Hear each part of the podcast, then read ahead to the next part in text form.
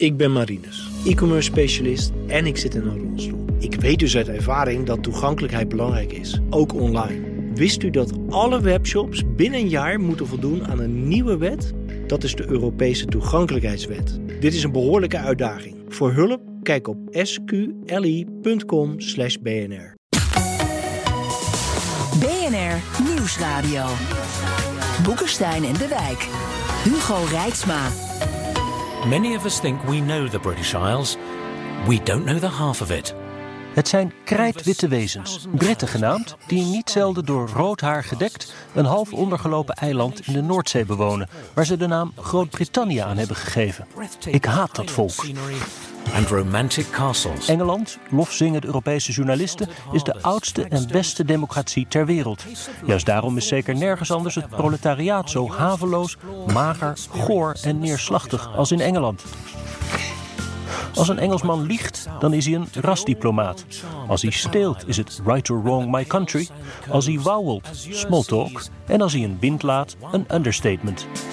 Let us welcome you aboard our British Isles Discovery Cruise. Willem Frederik Hermans in het sadistisch universum over het Engeland van 1964, toen het nog een soeverein eiland was en daarmee nu opnieuw actueel. Een frisse blik op het perfide Albion. In de Boekenstein aan de Wijk British Isles Discovery Tour. Op zoek naar de nieuwe wereldorde. Met onze eigen Dr. Brexit, Arend-Jan Boekenstein. Professor, bekleed met de bijzondere leerstoel Brexit wordt nooit wat. Rob de Wijk. Van afstand bij ons, daarop. En de gast PwC-hoofdeconoom en Head of Brexit, Jan-Willem Veldhuizen. Welkom. Dankjewel.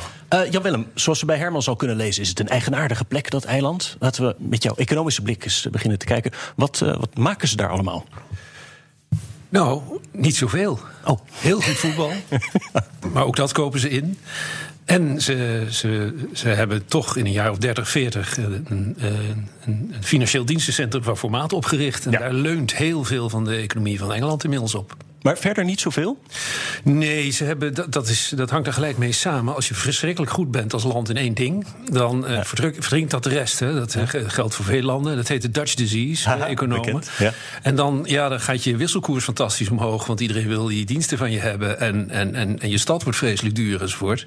Ja. Maar ja, andere dingen maken wordt dan ingewikkeld om dan althans dat in het buitenland te verkopen. dus, dat, eh, dus dat heet de Dutch disease. En daar gaan de Engelsen vanaf nu eh, meemaken wat dat voor gevolgen heeft. En er komt toch bij dus dat die arbeidsproductiviteit in Engeland die is laag. En dat is al jaren zo. Dus scholen, wij denken altijd Oxford Cambridge, maar als je het over, overal kijkt, is helemaal niet goed. En de wegen, de infrastructuur zou ook veel beter kunnen. Dus het is nou niet bepaald een land waarvan je zegt van nou dat eh, heeft veel kansen. Hebben ze dan tenminste wel een effectief bestuur? Nou, dat onder Boris is- laat dat ook te wensen over. Ja, jongen. Nou, interessante uitgangspositie. Eh, Rob, wat, wat moeten wij met dat eiland? Gewoon laten liggen. Ja, Ik heb al eens eerder, eh, eerder gezegd, eh, ze kunnen beter eh, proberen om eilandje ruil te doen met Hawaii. Want dan liggen ze tenminste aan de goede kant van Amerika. Dan kunnen ze nog iets meer met China. Maar dat is niet het geval. Dus geo- geografisch ligt dat eiland ook niet echt heel erg handig, moet ik eerlijk zeggen. Oh, Eh, maar problemen wat Jan elkaar. Willem net zei, is natuurlijk buitengewoon interessant. Want ik heb eh, geprobeerd om dat, eh, dat verdrag zo goed mogelijk door te worstelen de afgelopen dagen. Wat nog niet, nog niet eens meevalt, moet ik, moet ik zeggen. Kapitaal, want daar feitelijk heb je het over, dat wordt niet echt heel erg uitgebreid eh, behandeld hè, in, dat, in dat verdrag. Er moet nog een apart memorandum van komen. Volgens mij moet dat in maart komen. Maar dan zit je toch met een redelijk probleem. Want dit eh, verdrag gaat vooral over eh, de export en de import van goederen. En diensten is eigenlijk een zijshow. Hoe kijk jij daar tegenaan? Het handelsakkoord met de EU vorige Ja, week het gesloten. handelsakkoord met de. Het Ja. staat meer in over vis dan over kapitaal.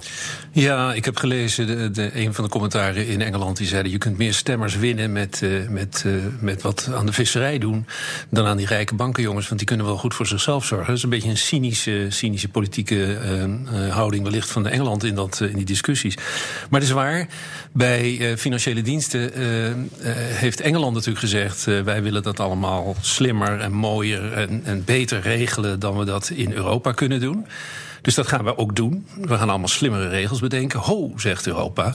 Maar wacht eens even, maar dan gaan wij. Wij willen iets van equivalence hè, voordat jullie onze markt betreden. We willen iets van gelijk speelveld. Dus we gaan mhm. eerst eens even kijken wat jullie dan voor wilde regels gaan, gaan afspreken. En dan gaan wij kijken of ze niet te wild zijn. En als dat zo is, dan kunnen we equivalence afspreken en dan mogen jullie onze, onze markt op. Onderwijl, laat wel even de dingen die wij belangrijk vinden bij jullie wel nog steeds plaatsvinden. Hè? Dus er zijn een paar dingen die we inmiddels in Europa hebben uitbesteed aan Londen.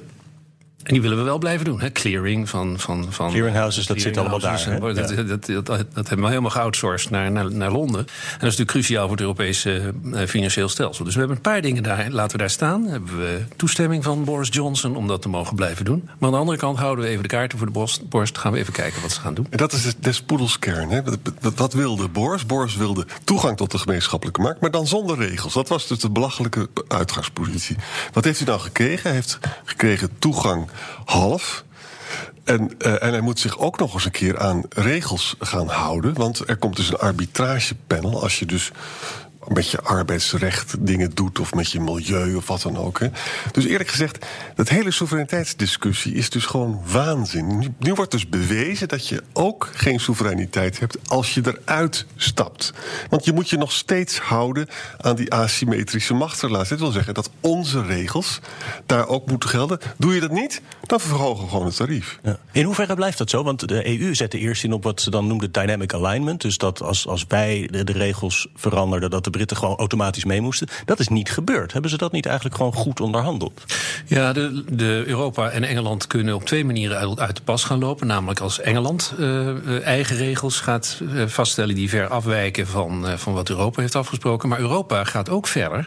En Europa kan ook anders gaan nadenken over milieu. nu met die energietransitie die we doormaken in Europa kan. En ook die gelden nog steeds voor Engeland. Ook daar wordt de maat gelegd voor Engeland. Uh, van, daar moet je je ongeveer aan houden, want anders dan gaan we toch tarieven invoeren. Want wij willen het level playing field in Europa houden. Dat is een van de principes van Europa. Ja, dus dus ja, Rob, de, de Britten blijven gewoon een beetje vastzitten in onze dampkring. Ja, ja, nee, dat klopt. Als je dus gewoon kijkt wat er is afgesproken op het gebied van uh, regels, dan was het ook wel te verwachten dat dat zou gaan gebeuren. En precies wat uh, Arend Jan zegt, soevereiniteit is een illusie. Je moet je gewoon houden aan de regels. Sterker nog, uh, er is ongeveer tegelijkertijd een, een soort verdrag met China gesloten tussen de Europese Unie. Dat, is, dat gaat precies hierover. Dat gaat over het gezamenlijk afspreken van regels. Het gaat over een gelijk speelveld.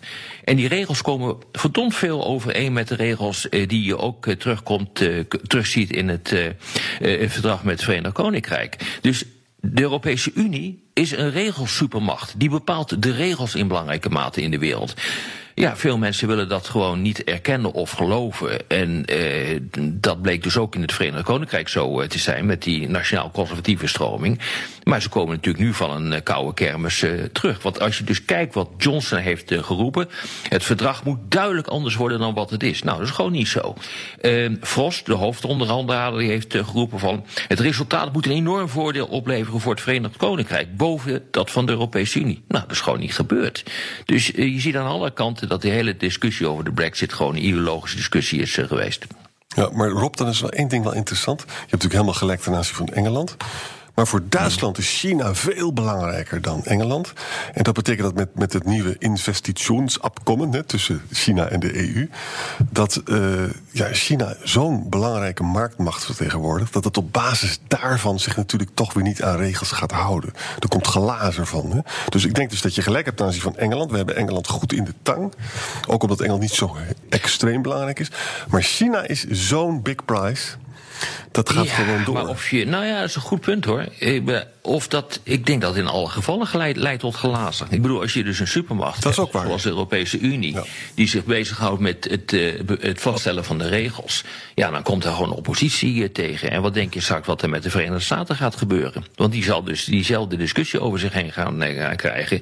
En is dus ook ja, die kijkt natuurlijk met argusogen wat er in dat verdrag staat met, uh, met, met de Britten, maar ook in het verdrag met uh, de Chinezen. En weten dus ook dat ze hier ook mee uh, te maken krijgen.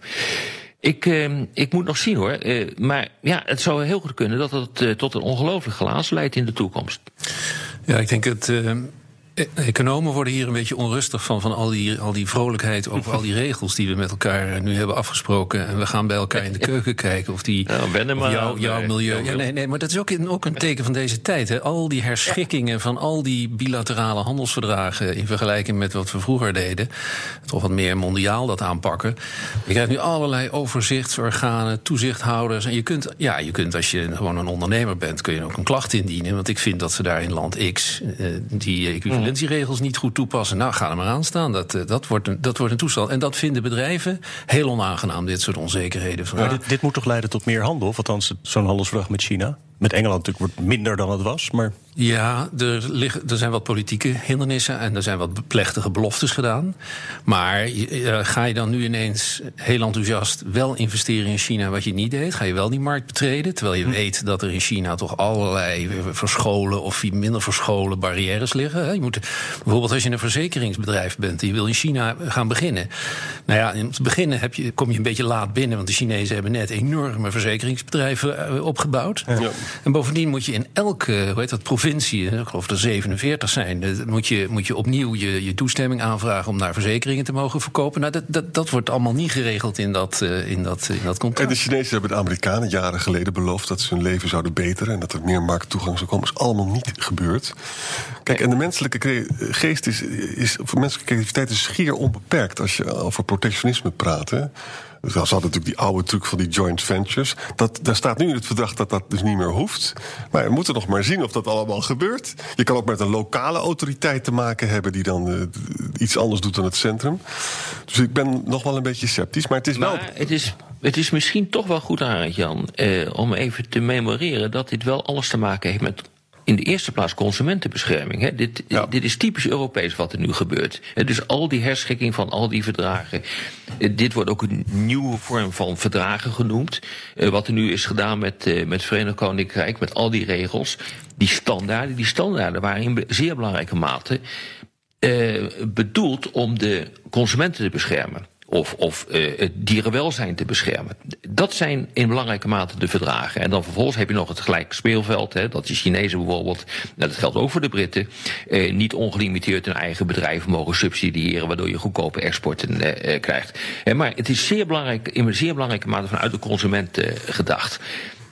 Ik, daar is wel vrij, vrij veel draagvlak voor. En hier staan denk ik gewoon ook twee denkscholen tegenover elkaar. Dat is de denkschool van je moet gewoon totale vrije handel hebben. De consumenten interesseert het ons eh, niet. En eh, ze moeten kopen wat op de markt wordt gebracht. En je hebt dus het Europese model, wat dus nu de overhand krijgt, die uitgaat van consumentenbescherming. Ja, en dan speelt daar door- doorheen nog de hele kwestie van de, de Oeigoeren. Wat, wat, wat volgens mij nu toch wel een beetje van de tafel is gevallen. de British Isles Discovery Tour vaart nu wel een heel eind om. Ja, BNR Nieuwsradio. Boekenstein en de Wijk. Op zoek naar de nieuwe wereldorde. Dit is Boekenstein naar de Wijk. En dat programma is natuurlijk niet zonder Arend-Jan Boekenstein en Rob de Wijk. Mijn naam is Hugo Reitsma en onze gast is PwC-hoofdeconoom Jan-Willem Veldhuizen. Wij varen eventjes weer terug naar Albion. Ehm Jan-Willem, eh, want PwC adviseert Nederlandse bedrijven. Vanaf dit weekend ligt daar dat eh, nieuwe autonome eiland voor de kust. Zijn de Nederlandse bedrijven een, een beetje klaar voor om dat vanaf nu goed aan te kunnen met alle nieuwe regels? Ja, nou, de, een groot deel van de bedrijven is daar wel klaar voor. Ehm, eh, maar, ge- dat, en, en, en een bepaald gedeelte van het bedrijf heeft, heeft, eh, heeft afgewacht. Ik zie eigenlijk twee soorten bedrijven. De ene bedrijf dat zegt, nou ja. Ik, eh, ik ben ook actief in Nigeria en in Rusland. Dus nou, dan vind ik dit, dit, een klein, dit hobbeltje vind ik een mini- mini-hobbeltje, om heel eerlijk te zijn. We hebben wel ergere dingen gedaan. En ik heb de afgelopen jaren heb ik, eh, heb ik natuurlijk mijn, eh, mijn belang in Engeland wel nou ja, of, of beschermd of, of er wat aan gedaan. Maar ja, er zijn ook bedrijven die, die hebben gedacht, ik wacht wel af en kijk wel. En die moeten dan nu nou, leren omgaan met die nieuwe formulieren enzovoort. En als ze heel erg sterk in Engeland zitten, dan is dat eh, natuurlijk eh, ja, pijnlijk voor de business. Maar goed, de meesten hebben de, de voorbereidingstijd wel goed gebruikt. Ja, maar we horen altijd dat Nederland wordt, wordt specifiek heel hard geraakt. Omdat we veel handel hebben Britten. Zou hard geraakt worden als we veel eh, heffingen zouden zijn gekomen. Maar wat wij uitvoeren in Engeland, dat is, eh, dat is vooral landbouwproducten. Nou, landbouw, dat heeft Engeland al nauwelijks meer. Dus dat blijft nog wel interessant. Dus nee, ik denk dat dat, eh, dat, dat wel redelijk, eh, redelijk beschermd is. Ik denk dat maar dat het wel uitmaakt hoor. Ik denk dat, de- dat de gevolgen voor het Verenigd Koninkrijk veel groter zijn. Jan Willem, jij, jij noemde net ook eh, dat het een diensteneconomie is, financiële financiële sector is gigantisch. Ik heb nu gezien dat de Europese Commissie heeft gezegd... er moet op zeer korte termijn moet er heel hard worden nagedacht... over een verdere integratie van de Europese kapitaalmarkten. dat komt door de brexit. Wat, wat, wat zijn hier nou de gevolgen voor voor het Verenigd Koninkrijk van? Want dit gaat dus inderdaad vrij ver wat er nu op dit ogenblik aan de hand is.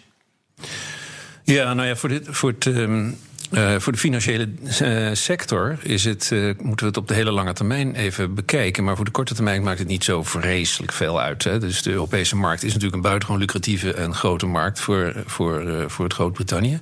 En daar is nu grote onzekerheid hoe we dat precies met elkaar gaan regelen. Maar goed, Engeland is zo verschrikkelijk groot in de financiële sector.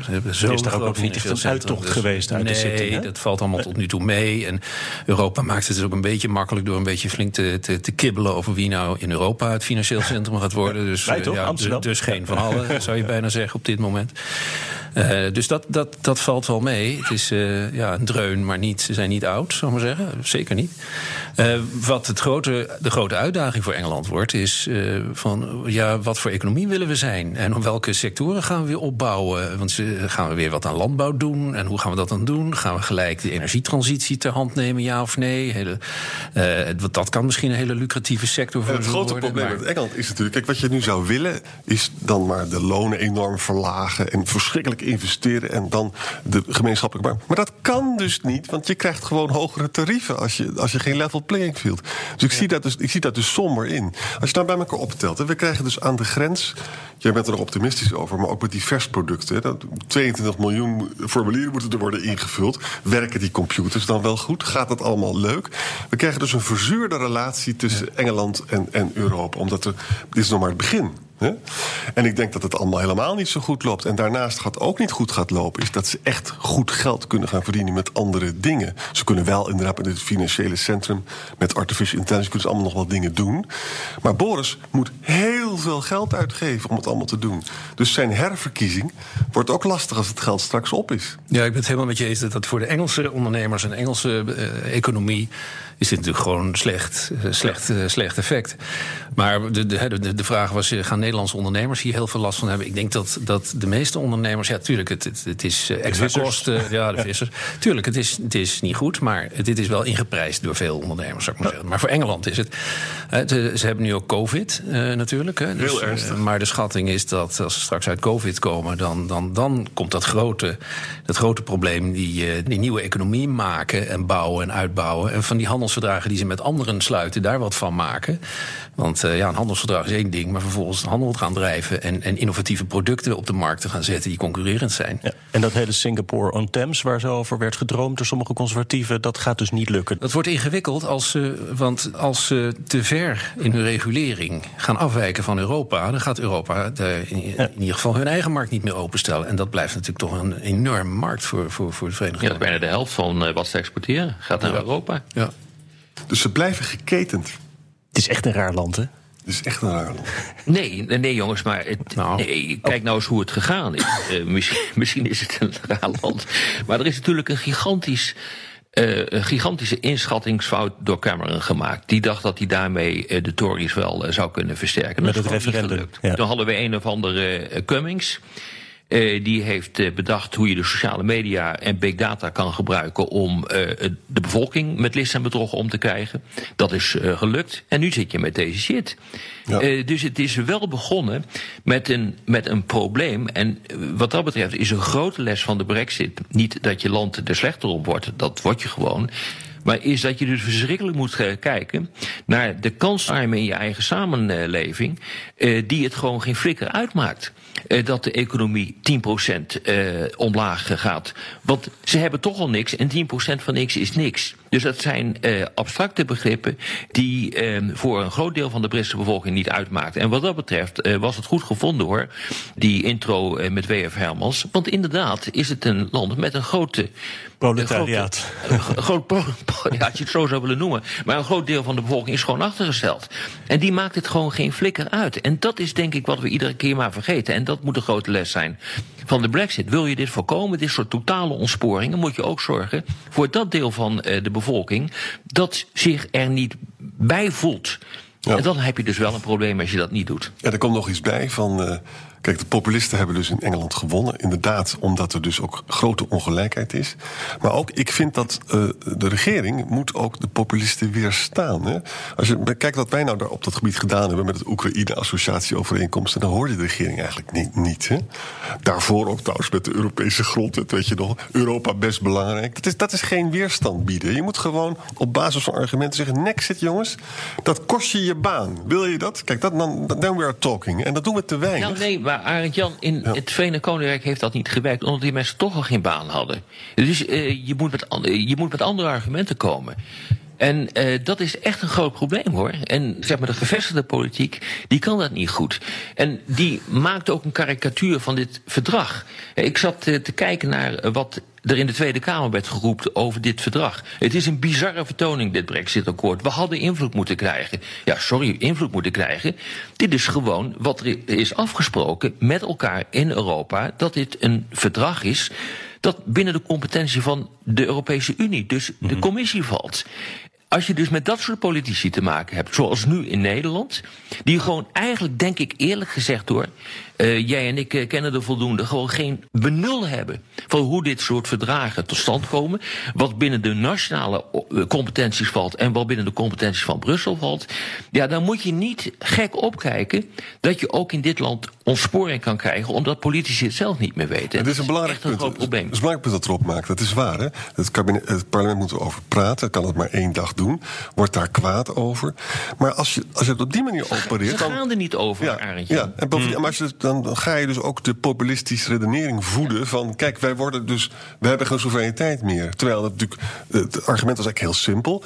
Het was no deal of deze deal. Ja, dan is het toch vrij gemakkelijk wat je moet kiezen. En dat is inderdaad, handelspolitiek is een supranationale competentie. Dus daarop heeft wel een heel goed punt daar. Van, eh, Omzicht deed daar overigens ook een beetje aan mee hè, tijdens het Kamerdebat. Dat is de dynamiek van de politiek. En dan kies je er dus voor, voor verontwaardigen. Ja, we kunnen er maar één dag over werken. En Blok zat nog uitgebreid te zeggen van... ja, ik, ik schaam me hier ook voor dat het zo uh, moet en zo. Die probeerde nog te Ja, en dat is dus heel slecht wat Blok heeft gezegd. Blok had moeten zeggen van sorry parlement, maar zo werkt het dus dus even niet. Want er is gewoon afgesproken in het verdrag dat dit een zaak is van de Europese Commissie. En ondemocratisch ja, dan zou het uh, Europese parlement ook ondemocratisch moeten zijn. En de Europese Raad, dus alle staatshoofden en regeringsleiders, inclusief Rutte, die moeten hier ja tegen zeggen voordat het naar het Europese parlement gaat. Ik word daar gewoon niet goed van hoor, van hoe dat, uh, hoe dat loopt in de, in de Tweede Kamer. Ja, Willem. Nou, ik denk dat economen hebben geleerd dat economische argumenten niet helpen. Dat is gewoon een van de grote lessen van de Brexit. ja. Want we hebben jarenlang geroepen: wat een dom idee. Hè. Dus illustere tijdschriften van als The Economist en de Financial Times stonden al elke dag bol van de artikelen waarin messcherp werd uitgelegd dat het een heel slecht economisch idee was. En het heeft helemaal niet gewerkt. Dus met jij gaat je baan verliezen of zo. Dat, dat is een ingewikkeld argument blijkbaar. Ja. Dat werkt niet in dit soort situaties. We hebben hier dan toch eventjes naar de econoom uh, mogen luisteren. Nou. op de radio ronden we af, maar de podcast gaan we door met luisteraarsvragen. Luistert u op de radio, dan verwijs ik naar Apple Podcasts, Spotify of boekensteinendewijk.nl. R.J. Willemsen. Die is jaloers op het Verenigd Koninkrijk. Die invalshoek hadden we nog niet gehad tot nu toe. Hij zegt: uh, met hun brexit zijn ze mijns inziens net op tijd uit de EU gestapt. voor het grote strooien met Nederlands EU-geld, giften, leningen, schulddeling en andere ongein is begonnen. Ik kijk naar de econoom.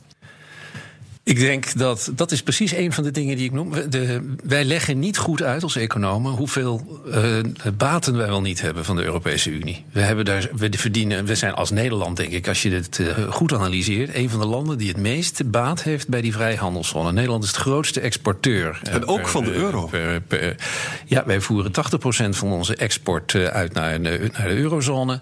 En onze export is 50% van ons nationaal inkomen. We zijn by, by far de grootste verdiener aan deze, deze handelsdeal in Europa. Dus de economische... maar, stel nou dat meneer Willemsen geen exporteur is, maar gewoon op de bus rijdt. Verdient hij dan ook ja, ik denk dat je, aan als, de EU? Als Nederlands, Nederlands, door, Nederlands door handel opgepompte GDP, zal ik maar zeggen. Hm. Dat is, daar hebben we allemaal baat bij. Ja. Nee, maar kijk, de Europese Unie levert ons, dat is gewoon nou zo vaak uitgerekend, pakweg tussen de 3.000 en 5.000 euro per jaar per persoon op. Maar dat, dat doet er gewoon niet toe. Het zijn argumenten die er niet doen. Ik heb het net ook al gezegd. Uh, wat dat betreft is het uh, wel interessant om dat docudrama uh, te zien. Volgens mij zond de VPRO hem uit, maar is nog wel ergens op terugkijken te zien. Brexit, the Uncivil War. Daarin wordt precies gezegd hoe Cummings deze, dat referendum heeft gewonnen. Niet door feiten. Maar gewoon door in te spelen op het gevoel. En op een moment dat je niks hebt en je niks te verliezen hebt, dan zijn al die argumenten die net worden genoemd, uh, wat Jan Willem ook zegt, we moeten beter uitleggen. Nee, je hoeft helemaal niet beter uit te leggen. Want het argument komt toch niet over, omdat mensen het gevoel hebben, het gaat niet over mij. Dus op het moment dat jij een campagne voert die puur en al op het gevoel is gericht, ja, dan zie je dus dat een deel van de bevolking daarin meegaat. En dat is het grote probleem. Dus het is veel meer een gevoelskwestie dan een centenkwestie. Maar, maar Willemsen bedoelt natuurlijk ook het punt dat er moet wel hervormd worden in Italië en in Frankrijk. Dat is natuurlijk heel ja, erg waar. Maar ik denk dan, wat mijn antwoord op Willemsen zou zijn, van ik denk dat dat beter kan met allerlei conditionele leningen vanuit een Europees kader. En dat moet ook echt gebeuren. Kijk, als dat niet zou gebeuren de komende twintig jaar, dan hebben we een groot probleem. Daar heeft Willemsen gelijk in. Maar Willemsen moet ook beseffen dat als Italië uit de euro valt, dat het een onvoorstelbare catastrofe voor ons allen is. En dat we dus ook met elkaar getrouwd zijn en gedwongen zijn om zo te schaken dat ze ook echt gaan hervormen. Zo zie ik het. Bartholomeus vraagt hoeveel voordelen gaan de Britten hebben van de handelsakkoorden die ze nu met andere landen kunnen sluiten. En Willem, denk je dat ze daar wel vrijheid in hebben waar ze, waar ze wat mee kunnen? Nou, ik denk dat de handelsdeal die ze nu met Europa hebben verder gaat dan veel handelsdeals die ze tot nu toe hebben gesloten met andere landen, inclusief hm. India. Uh, dus ik denk dat, uh, en bovendien is dat een land met een. Uh, India, Engeland, de handel tussen India en, en, en, Engeland is bijna symbolisch vergeleken bij wat ze met Europa doen. Dus dat, dat komt door de proximiteit. Hè? Je, moet, je verdient je geld bij de buren. Ja. Dat is nog steeds zo. Nee, dat, dat, dat klopt gewoon. Dus het is. Uh, die andere handelsdeals zijn Amerika en China. Dat is natuurlijk belangrijk voor, uh, ook voor Engeland. Want dat zijn zulke grote, massieve handelsblokken. Dat, dat gaat interessant worden. Ik lees ook dat ze bezig zijn met, het, uh, met de Asia-Pacific deal. Ja. Om daar toe, toehoorder ja. of zoiets, of bijzitter te worden. Hm. Ja, dat is natuurlijk ook gelijk een groot handelsblok. Dus, ja, maar tegelijkertijd heeft zelfs Trump gezegd... ik wil even geen deal hebben met het Verenigd Koninkrijk omdat ik eerst wil weten hoe de deal er met uh, de uh, Europeanen uit gaat zien. Ja. Ja. Want dat zal het model zijn van mijn deal. Nou, hartelijk gefeliciteerd. dus is, ze, ze, worden alleen nog maar ja. meer uh, in, een, in een hoek uh, gedreven. En wat heeft Amerika aan de aanbieding? Chloorkippen? Nou, dat willen, dat willen de Britten niet. En, en Boris' vader helemaal niet. En ze hebben natuurlijk hele dure medicijnen. En dat wil de National Health Service niet. Dus het is, het is ook maar zeer beperkt wat daar te halen valt. Michiel Visser vraagt hoe zit het met werken als laag of hoogopgeleide in Engeland? Kunnen de Britten die voor Brexit hebben gestemd profiteren van een rem op buitenlandse arbeiders? Hmm. Dat is een ingewikkelde vraag. Wat je in ieder geval van kan zeggen is dat Brexit had misschien voorkomen kunnen worden als de Britten was toegestaan om hun immigratie een beetje te beteugelen. Er waren ook argumenten voor geweest, omdat de Britten heel veel meer mensen hebben opgenomen dan bijvoorbeeld Nederland of Frankrijk of Duitsland. Hè. Maar ze hebben ook niet gebruik gemaakt van die, uh, exact, van die, waivers. Uitzondering, ja, ja. Uh, wat wij wel ja. hebben gedaan. En, en, maar dat hebben meteen al die Polen laten komen. En dat is, je hebt helemaal gelijk, dat hebben ze zelf gedaan. Hè. Maar dat had kunnen helpen. En nou, wat dit betreft, ja, luister eens, uh, dit, is natuurlijk, dit gaat niet helpen. Hè. Als je een knappe Nederlandse ingenieur nodig hebt in, in Birmingham die je zelf niet kan krijgen, dan moet er een vergunning komen. Weet ik allemaal wel niet. Dit is natuurlijk toch een stap terug. Nee, maar het hele punt is toch dat ze nu al met een geweldig probleem zitten in de lager betaalde, lager geschoolde uh, banen. Kijk wat er gebeurt in de ziekenhuizen, kijk wat er gebeurt in de kroegen. Ja. Uh, die draaien op mensen van buiten, die zijn er gewoon uh, niet meer. Uh, of, of althans, die kunnen niet meer makkelijk binnenkomen. Nee, daar, wordt dus, uh, uh, daar is een discussie op gang gekomen of het niet noodzakelijk is om dit soort immigratie toch toe te staan. Hm. om je economie draaiende te houden. Hetzelfde probleem hoor, wat wij in Nederland hebben, by the way. Ja. Opleiden van verplegers, verpleegsters. Maar hoe kijk jij er tegenaan, Jan Willem? Nee, dat klopt. Het is. Uh, ze hebben geen moeite gehad om, uh, om hoogopgeleiden aan te trekken. En dat zal nog steeds op bepaalde manieren wel kunnen. Maar de, de grote, de grote Nou ja, de gap, mind the gap, de grote gap zit hem bij het laag, uh, laag opgeleide. En dat, dat gaat om een paar miljoen. Hè. Dat gaat echt om veel, veel arbeidsplaatsen. Dus die moeten ze dan misschien meer van buiten Europa gaan halen. Dat kan wel. Ja, dat kan. Dat kan. Maar ook daar moet je dan uh, allerlei vergunningen voor krijgen. En, uh, en, en of de opleidingen dan wel gelden. In de gezondheidszorg, de diploma's die in andere landen zijn behaald. Ja. Ze hebben het grote ja, voordeel, taal gezellig. is vaak geen probleem. Hè? Dat, ja. is, mm. dat, dat is weer lekker een voordeel voor ze. Ja. Maarten van Wely vraagt: wat boden wij als Nederland in het verleden aan steun aan de Britten die we nu aan Frankrijk moeten bieden? Er is nog maar één kernmacht over in Europa. En verder valt het succes van de EU en eventueel falen van het Verenigd Koninkrijk toch volledig af te lezen aan de koers van het pond versus de euro.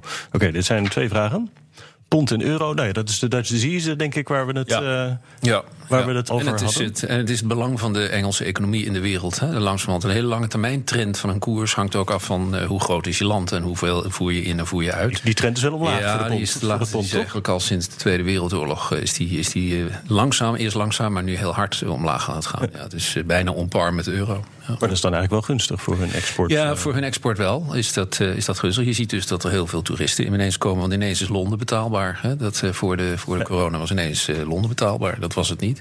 Maar dat, dat, dat, punt van de arbeidsproductiviteit, wat Arend Jan in het begin maakte, dat, dat speelt ze natuurlijk part. Dus ze, ze, ze zijn wel concurrerender omdat de pond goedkoper is, maar ze zijn niet pro, productiever geworden en innovatiever geworden, omdat ze zelf zoveel knapper en, en, en meer. helemaal niet zo geweldig land. Is, wat dat betreft is het een land met een hele lage groeipotentieel. Ja. Rob, misschien is dat andere onderdeel van de vraag een beetje voor jou. Uh, nemen de Fransen in zekere zin de rol van de Britten over, omdat ja. dat de overgebleven kernmacht is, bijvoorbeeld? Ja, 100% waar. En uh, de gevolgen daarvan zijn nu al zichtbaar, omdat het buitenlands beleid van de Europese Unie voor de eerste keer sinds jaren echt vorm begint te krijgen. Realiseer je dat er altijd een controverse was tussen de Britse en de Franse aanpak. Er is nu een soort taakverdeling gekomen binnen Europa, waarbij uh, de Duitsers de economie doen en de Fransen echt heel kort door de bocht door uh, het buitenlands beleid uh, doen. En dat betekent dus dat het buitenlands beleid van de Europese Unie veel meer profiel begint te krijgen.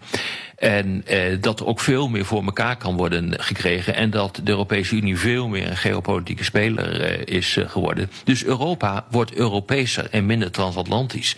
Dat is voor Nederland trouwens wel even schrikken. Hm. Onze vriend van de show, Kokolo Ergensum, is een beetje klaar met dit onderwerp volgens mij. Die vraagt, behalve dat ze de enige vreemde taal spreken die Nederlanders nog leren... wat maakt deze aftanse klassenmaatschappij met een slechte keuken... nou zoveel meer aandacht waard dan Duitsland, Frankrijk, Japan of China? Omdat ze een grote krijgsmacht economie is. Ja. En een grote krijgsmacht hebben. Een van de, de grote tragiek is natuurlijk van, we hebben ze nodig. We hebben die krijgsmacht ook nodig waar je zou, zou kunnen dromen, is dat. Uh, stel je voor dat de Engelsen dus in de komende tien jaar merken dat ze een volkomen verkeerde keuze hebben gemaakt. Hè? Stel je voor dat ze ook van Amerika niet veel te verwachten hebben, omdat het toch allemaal de verleden tijd is. Stel je voor dat ze een draai maken naar Europa. Meerdere vragen daarover trouwens. Wat is de kans op een return-referendum? Ja. Wat denken jullie? Nu natuurlijk niet, maar als, als het dus echt allemaal heel slecht uitpakt. En als ook de relatie tussen Amerika en Engeland, die special relationship die toch al altijd overtrokken is geweest, als blijkt dat dat niet functioneert, dan zouden er mensen kunnen zijn die zeggen van we moeten misschien naar Europa draaien. Ik ben wel benieuwd, wat is de aantrekkelijkheid van Engeland? Nou, als je de hele wereld kijkt naar dat voetbal van ze... heel merkwaardig. Waar je ook bent ter wereld, staat dat Engelse voetbal staat op. Ze hebben de cultuur, hè, de John Cleese, uh, ja. de, de taal. Uh, de, de, de, de, de, hele wereld kijkt naar The Crown. Waar gaat het eigenlijk over? Ja, de, maar de hele wereld kijkt ernaar. Ja. Ze hebben dus cultureel, wetenschappelijk... Hè, ze hebben nu het, het fijnste vaccin... Hè, straks ja. hebben zij uitgevonden. ze hebben dus wetenschappelijk, cultureel, sportief... zijn het een, een boven hun machtpresterend land. En als ze daar, als ze daar wat mee doen. Er is natuurlijk een soort resilience opgebouwd. Dus, uh, ja, Willem, dat ja, is ik wil zo, veel wat positiefs laten horen. Ja, oh ja, probeer dat. ja, ja, maar kijk, ik bedoel, tegelijkertijd is het een kleine speler. Het is, wat is het, de vijfde, zesde economie van de wereld? Denk je, nou, dat is heel wat. Maar die valt in het niet bij de Verenigde Staten, bij de Europese Unie en bij China. Dat zijn de drie machten waar het om gaat. Alle machten die daarna komen, na die drie, die moeten zich op een of andere manier schikken. En die zullen op een of manier partij moeten kiezen voor die grote machten. De enige macht waar uh, uh, de Britten partij voor willen kiezen, dat zijn de Amerikanen. Maar de Amerikanen die zijn volledig gericht op China. Dus dat is een keuze die aardig was, laten we zeggen 20, 30 jaar geleden tijdens de Koude Oorlog, maar nu niet meer. En bovendien nog even dat hele punt van uh, dat uh, referendum om weer terug te komen. Daar wordt inderdaad in het Verenigd Koninkrijk ook over uh, gedacht. Maar ik denk dat ze er gewoon niet meer in komen. En dat heeft te maken met het feit dat geopolitiek de Europese Unie zo'n enorme speler is geworden. Dat is een effect waar veel mensen geen rekening mee hebben gehouden. Maar door de brexit is de geopolitieke positie van Europa enorm versterkt. Omdat ze verlost zijn van de stoorzender genaamd Londen. Dat het heel lastig is om daar weer bij aan te sluiten. En als het willen, dan worden ze uitgekleed. Het is lastig, ja. Jan Willem, in het programma om iets positiefs uh, te vinden. ik merk het, ik merk het. Maar ik vind het dan wel weer fijn dat er een economisch tegenargument wordt gebruikt. en wij vinden het fijn dat je er was. Dit was weer Boekenstein aan de Wijk. Namens Arend en Boekenstein er op de Wijk zeg ik dank voor het luisteren. Speciale dank aan Jan-Willem Veldhuizen. En tot volgende week.